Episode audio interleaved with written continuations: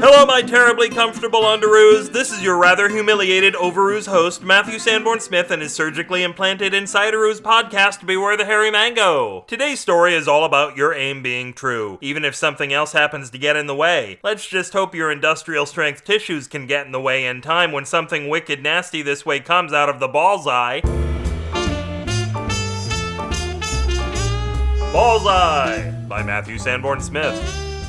It looked like Gary was making a statement by sticking a bird to the bullseye with an arrow in his college's annual arrow aiming and firing competition, but the low flying bird had just had the bad luck to fly by when he fired. Tell that to the bird's family, who was suing for emotional hardship and loss of income. Birdie had left three eggs behind, and their now widowed mother had had to keep them in there way past their time because she couldn't afford to feed them. The bull wasn't enjoying himself much either. In fact, every time Gary fired an arrow, a bullet, pitched a baseball, or threw a wet towel toward the hamper, something or other would get in his way and he'd nail that thing as if he had meant to do it all along. It was all an incredible coincidence, but to the rest of the world, Gary looked like a psychopath with superhuman aim. As you can imagine, Gary wasn't able to have children. His little squigglies would always be stopped short by something or other before they reached the egg. Sometimes it would be expected, like a condom or a diaphragm or an old National Geographic magazine. But sometimes it would be a raccoon, which brought a rather abrupt ending to any lovemaking, and also brought screams, and in one case, rabies,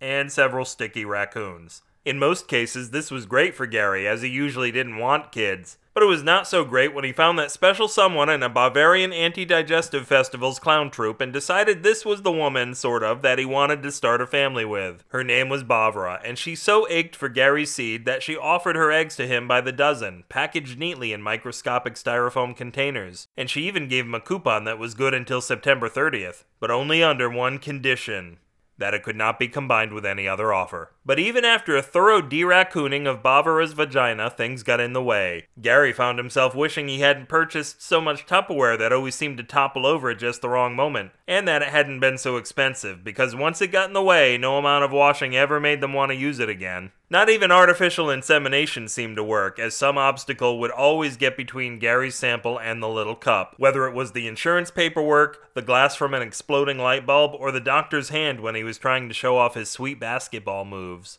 All looked lost and sloppy until their brilliant doctor suggested that Gary aim for the floor. Gary did, and at that moment of premium niceness of feeling, Bavara sneezed and an egg shot out of her and into Gary's path. The doctor rushed out and, invoking the five second rule, scooped up the brand new zygote with a teeny tiny broom and dustpan. He emptied the dustpan into Bavara's uterus, and 11 months later, she gave birth to a filthy baby boy named Bavari. They only used one diaper for Bavari's entire infancy, and it remained clean throughout. But once that was all over, they decided it might be best to let the city condemn their house.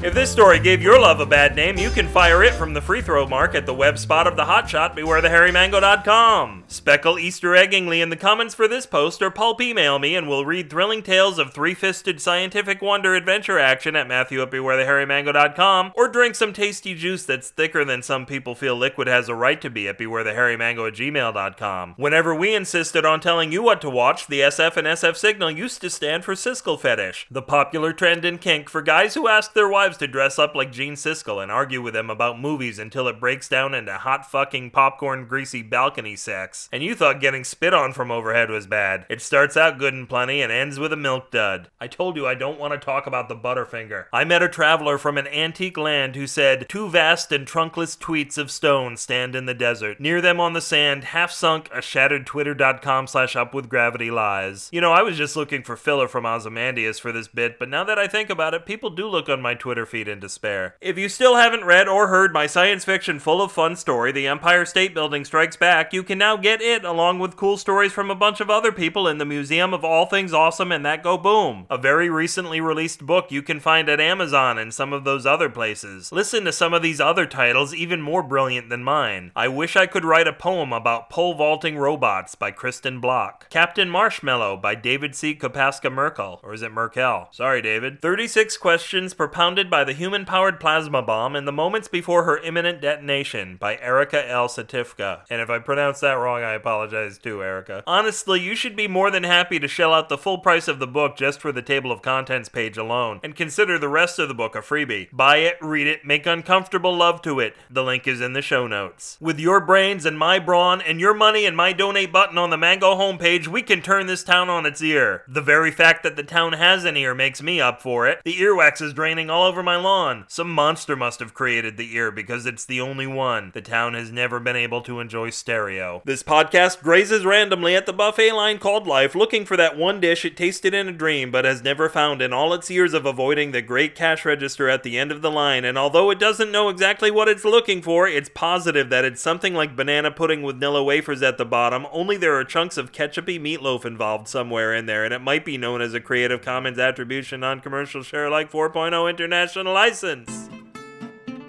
Until the kitchen at the local bar and grill I'm trying to get a job at admits that I have mad skillets, this will be the cheese like aftertaste of Matthew Sanborn Smith, reminding you all those hugs, not drugs people are going to get nothing more than one long squeeze from their snarky anesthesiologist during their bone marrow transplants. Good night. Bird to the bullseye with an arrow in his college's annual arrow fuck. Arrow fuck? That sounds horrible. Unless you're on top.